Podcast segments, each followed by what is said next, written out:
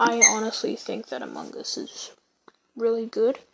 I feel like it's a it's very fun to play with friends. I wouldn't recommend playing without them because the lobbies are horrible. Um, for online kind of random lobby factor, I think the best part about it is um trolling people. you know, like you just you, you go up to a random person, you pull down your pants and say, "Hey, these are my butt cheeks," and then you slit their throat with your knife or whatever. It's really fun, and I think that Among Us is a solid game that everyone is playing and everyone should be playing. I feel it's very popular with streamers and stuff. And so yeah.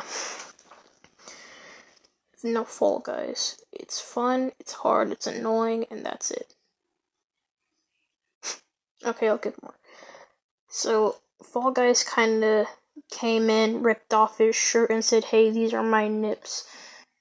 And it's probably not as strong as Among Us. I feel like Fall Guys is kind of not doing as well since Among Us is now here.